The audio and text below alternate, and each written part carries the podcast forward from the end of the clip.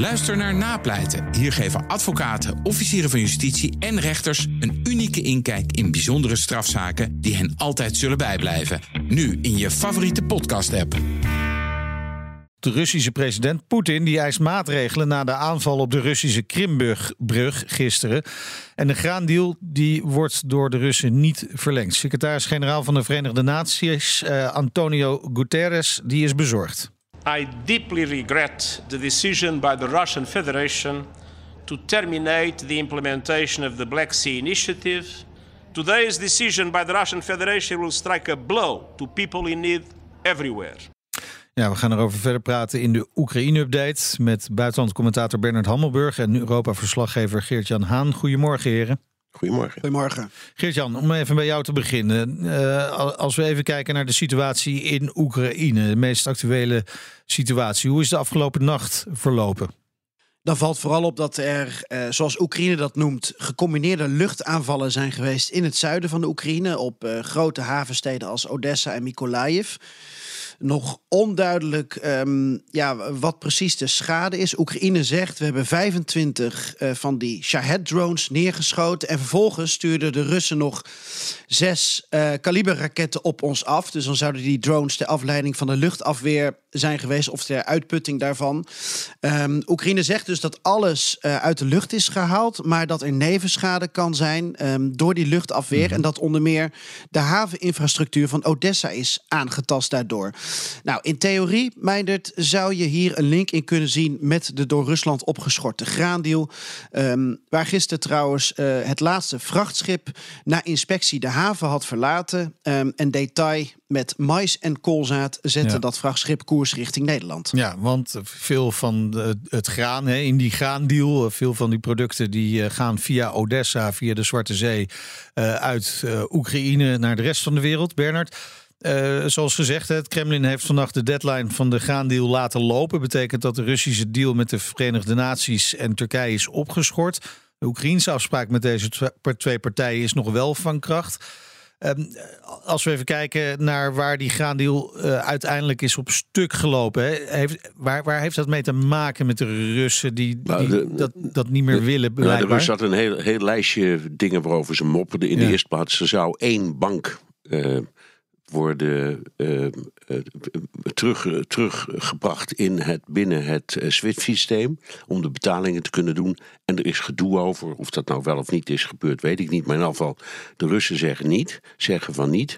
Um, dan gaat het ook steeds over hun eigen export van um, uh, graan, mais en ja. kunstmest. Uh, waarvan zij zeggen, ja, dat lukt steeds maar niet, dat kunnen we niet kwijt. En dat via deze route althans. Uh, en er is ook gedoe over een pijpleiding die loopt door Oekraïne uh, voor ammoniak. En de, en de Oekraïners zeggen, ja, dat ding dat, dat, dat laten we echt buiten werking tot na de oorlog, zal ik maar zeggen. Dus de Russen hebben gezegd, uh, jullie kunnen ons verder wat. Het is natuurlijk ook gewoon een politiek spel. Ja. Want ze hadden ook ja kunnen zeggen. Er zijn een paar dingen die uh, mij erg opvallen. In de eerste plaats, er zijn cijfers geweest over de Russische graanexport in het afgelopen seizoen. En die heeft alle records gebroken. Hmm. Um, dus uh, we, we, denken steeds maar over deze route voor graanvervoer. Maar er zijn ook andere. Uh, hoe de Russen dat precies doen, weet ik niet. Ik had het met Geert-Jan over, vermoedelijk via China, maar hoe dan ook. Ze hebben dus een andere route waardoor ze uh, hun eigen spullen gewoon prima verkopen. Um, en uh, ja, het, het, de Amerikanen en andere westerse landen zeggen: we hebben inmiddels alternatieve routes. Weliswaar met treinen en vrachtauto's, ja. allemaal veel ingewikkelder. Maar we gaan toch proberen om dat graan weg te krijgen uit uh, Oekraïne. Dus we, de, de, de, de, bondgenoten zijn aan, al aan het denken aan uh, de fase waarbij ja. die, uh, die deal gewoon niet meer bestaat. Nee, nou, nou is interessant. Wij spraken eerder vanochtend met een, een, een Nederlandse graanproducent in Oekraïne. En die zegt Jongens, ga gewoon maar varen met die schepen met graan. Ja. Uh, als uh, Turkije is uh, mogelijk wel bereid om die, om die schepen te beschermen. Zet desnoods blauwhelmen op die schepen. Dan zal Rusland wel twee keer nadenken voordat ze zo'n schip naar de bodem van de Zwarte Schee ja. Uh, schieten. Is, is dat inderdaad denkbaar? Ik, ik hoorde hem, maar hij vergeet één heel klein detail, mijn, dat, dat is de verzekering. Het is ondenkbaar dat een verzekeraar die schepen wil verzekeren onder deze omstandigheden. Ook, als er bescherming van blauwhelmen is, bijvoorbeeld? natu- nou, ja, natuurlijk. Dat risico ga je niet nemen. En dat, dat was al een van de, van de ingewikkelde punten. Eh, en ook heel begrijpelijk. Eh, want het, het, is natuurlijk eh, het is een heel kwetsbaar eh, transport langs die route. Dat gaan ze niet doen. Het is, ik, ik hoorde het hem zeggen hoor. Ja. Het, het was ook een mooi verhaal. En hij zei, ah, hij zei er ook nog bij: 18 Russen gaan toch verliezen. Ja. Dus het komt wel goed. Maar ik, ik vrees dat het een iets te eenvoudige oplossing is. Nou ja, goed. Het optimisme is in ieder geval hoopgevend. Hè. Ehm, even, even naar dat andere actuele onderwerp. De Krimbrug, br- brug, moet ik zeggen. Hè. Over, over transport gesproken, Geert-Jan. Eh, wa- wat is de laatste stand van zaken? Nou, nadat die brug gisteren is beschadigd, rijdt er volgens Moskou wel weer wat verkeer overheen. Eh, maar een gedeelte van de autobaan is volgens het Kremlin zeker drie maanden lang niet te gebruiken. Het is inderdaad zo dat die, die, die brug is steviger beschadigd dan ze aanvankelijk wilden toegeven. De treinroute is niet beschadigd. Dat is wel heel belangrijk hoor, dat het treinverkeer gewoon door kan gaan. En het autoverkeer gaat dus maar één kant op, namelijk er vanaf, maar niet er naartoe.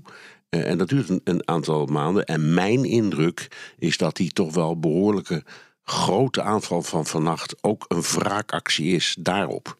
Ehm, ik las ook iets eh, over een, ehm, een, een nieuwe poging om eh, drones of raketten of wat dan ook af te schieten op eh, ehm, de Krim. En dat is natuurlijk ook heel belangrijk. Het signaal dat Oekraïne af wil geven is.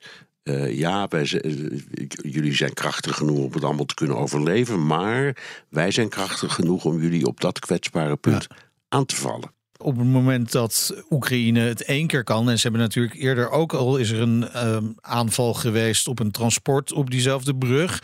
Eh, die is toen niet opgeëist door Oekraïne. Maar als ze het één keer kunnen, dan kunnen ze het misschien nog wel een tweede en een derde keer.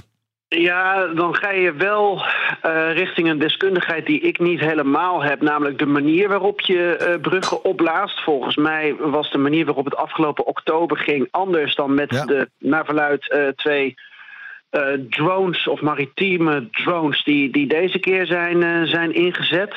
Ehm, wat mij nog opviel, eh, wat ik wilde vertellen, en dat sluit wel aan bij wat Bernard volgens mij zei, is dat je je ook kan afvragen: wat was nou het doel? Want eh, de spoorbaan is niet geraakt. En ehm, je zou kunnen zeggen, om de Russische logistiek te ontregelen in zo'n oorlog, wil je eigenlijk die spoorbaan er weer uit hebben. Dus als eh, passagiersvervoer het doel was, want de autobaan ehm, is ontwricht. Ja, dan, dan zou het Oekraïense doel toch ook te maken hebben met ehm, dat het nu vakantie is op de Krim, dat veel Russen eh, daar naartoe gaan en dat ze dus wellicht wat onverwacht toch geconfronteerd worden met de realiteit van een oorlog. Ja. Dus een soort bewustwording creëren ehm, eh, van dat er een oorlog is en dat niemand veilig is in Rusland, dat kan ook achter de Oekraïnse tactiek hebben gezeten. Eigenlijk wat eh, Rusland ook al heel lang, al twee jaar lang probeert bij de, de Oekraïners na, natuurlijk. Ja. Ja, Eh, Bernard, als we dan even naar het front gaat, gaan, hè, de, de, het, het, offensief van de Oekraïners. We horen nou ja, eigenlijk al heel vaak, ook van jou, dat deze oorlog al eh, eh, eigenlijk al anderhalf jaar heen en weer millimetert. Hè. Al- Als we dan kijken naar die aanval op die brug, ja, wo- wordt het effect daarvan op de oorlog zelf dan ook overschat? Nou, strikt militair gesproken natuurlijk wel. Eh, want ja, er wordt een weg kapot geschoten en die wordt weer gerepareerd en klaar. Hè? Dus het is niet het einde van de wereld. Eh, maar het is denk ik eh, psychologisch en symbolisch wel van belang. Omdat de, Oekraïners steeds maar zeggen en ook denken... als we eenmaal in staat zijn om iets aan de situatie in eh, de Krim te doen... dan zijn wij een heel eind. Er is nog een andere militaire redenering... waarvan, net als Geert-Jan, ook ik niet precies kan beoordelen... of dat nu wel of niet waar is of klopt of hoe belangrijk het is. Maar het zou ook een middel kunnen zijn om ehm, de Russen af te leiden. Want eh, dit betekent dat er versterkingen moeten komen op de een of andere manier in dat Krimgebied. Dat gaat dan misschien ten koste van de, de andere front. En daar zoekt Oekraïne voortdurend naar punten om door te breken. Het lijkt mij een beetje naïef en optimistisch, want er zitten inmiddels, geloof ik, op al die punten waar eh, Oekraïne overweegt om door die linie heen te komen, minstens 100.000 Russische soldaten. Dus het is een hele klus. Maar het zou kunnen dat het allemaal toch te maken heeft ook met het ehm, militair, logistieke en strategische spel. Goed, overal waar wereldleiders bij elkaar komen, gaat het ook over de oorlog tussen uh, Rusland en Oekraïne. In Brussel uh, wordt er gesproken over een nauwere samenwerking tussen de Europese Unie en Zuid-Amerika. Geert-Jan, wel, welke rol speelt de oorlog in Oekraïne bij die top? Ja, dit is een beetje voor de geopolitieke uh, junkies. maar er wordt, er wordt uh, op dit moment gemillimeterd op die top tussen de EU en de CELAC, dus dan heb je zo'n zo'n 60 landen volgens mij bij elkaar, wordt er, wordt, wordt er gediscussieerd over wat er over die oorlog überhaupt in de verklaring mag komen. Hmm. Opvallend genoeg is er nog geen gezamenlijke verklaring uitgegaan. Dat gebeurt normaal gesproken al eigenlijk um, dat die voor een top klaar is en helemaal voorbereid door, eh, door ambtenaren. En er is discussie over of er op zijn minst door deze 60 landen een veroordeling van de oorlog moet komen. Zoals het er nu naar uitziet, um, zou het ook zomaar kunnen dat het blijft bij een schending van het uh, VN-verdrag. Uh, dat je dus eigenlijk gewoon geen oorlog mag voeren.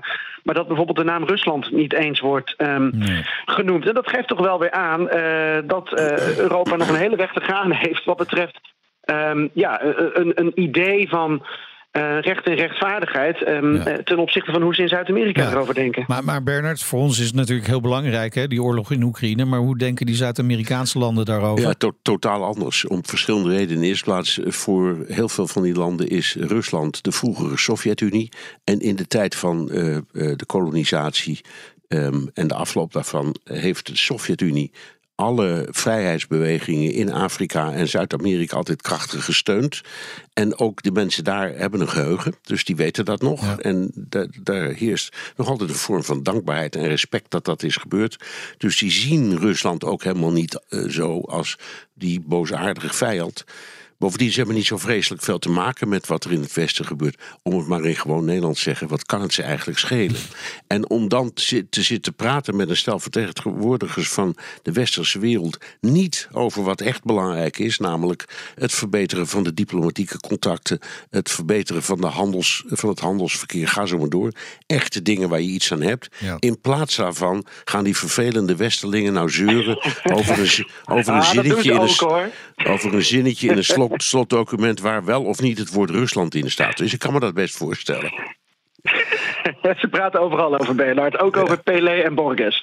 ja, ook, ook heel belangrijk natuurlijk. Hartelijk dank, buitenland commentator Bernard Hammelburg en Europa-verslaggever Geert-Jan Haan. BNR Headlines. De hele dag binnen- en buitenlandse politiek. In Nederland hebben we geen munitiefabrieken. De hele dag economie. Vijf dagen in de week bezorgen, dat kan niet uit. De hele dag technologie. Amerikanen weer op de maan. Heb je eigenlijk geen tijd, maar wil je toch op de hoogte blijven? BNR Headlines. Het laatste nieuws, maar dan in het kort. Ga naar je podcast-app en abonneer je op BNR Headlines.